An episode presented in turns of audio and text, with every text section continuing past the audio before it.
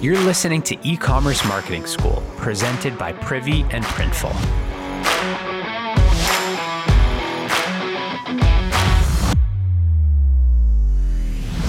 A quick thank you to Printful for supporting the show.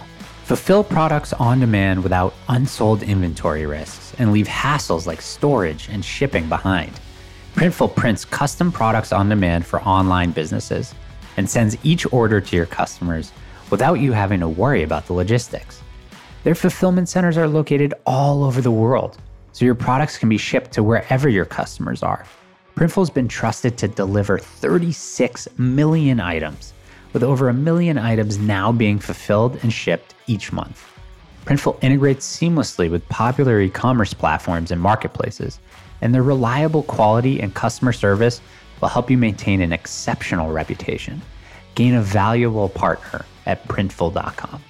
My gosh, the world is changing so fast. TikTok's exploding, Facebook's rebranding to Meta, NFTs are selling like crazy, and I'm still stuck in my house like I have been for two years. Hard to explain that, really.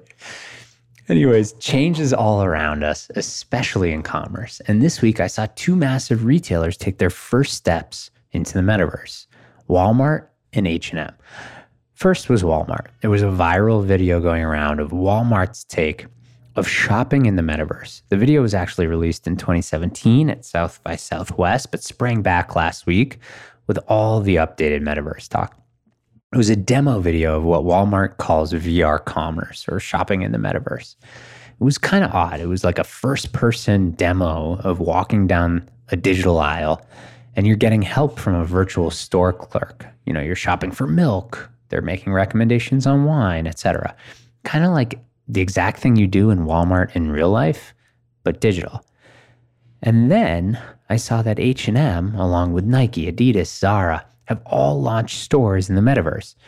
Okay, turns out H&M didn't actually authorize it. The announcement about H&M was put out by CEEK, C E E K, a company that puts on virtual concerts, sporting events, and metaverse events on the blockchain. If you don't understand what that is, don't worry. It's okay. I don't either. If you head to ceek.com, you can see they describe themselves as a new reality, almost like a media and entertainment company for the metaverse. The video was a hype video of walking through the concept store. Idea being you could walk through the store, which is in what they call CEEK City, experience the clothes, and pay for them all using CEEK Coin, right? I think CEEK's really trying to pioneer commerce VR and was just using H&M as a demo for what retail in CEEK City could be like. Okay, lots happening. Personally, for the moment, I'm sitting on the sidelines for a bit on this one. Maybe it's a mistake. Maybe I'm missing out on a huge opportunity.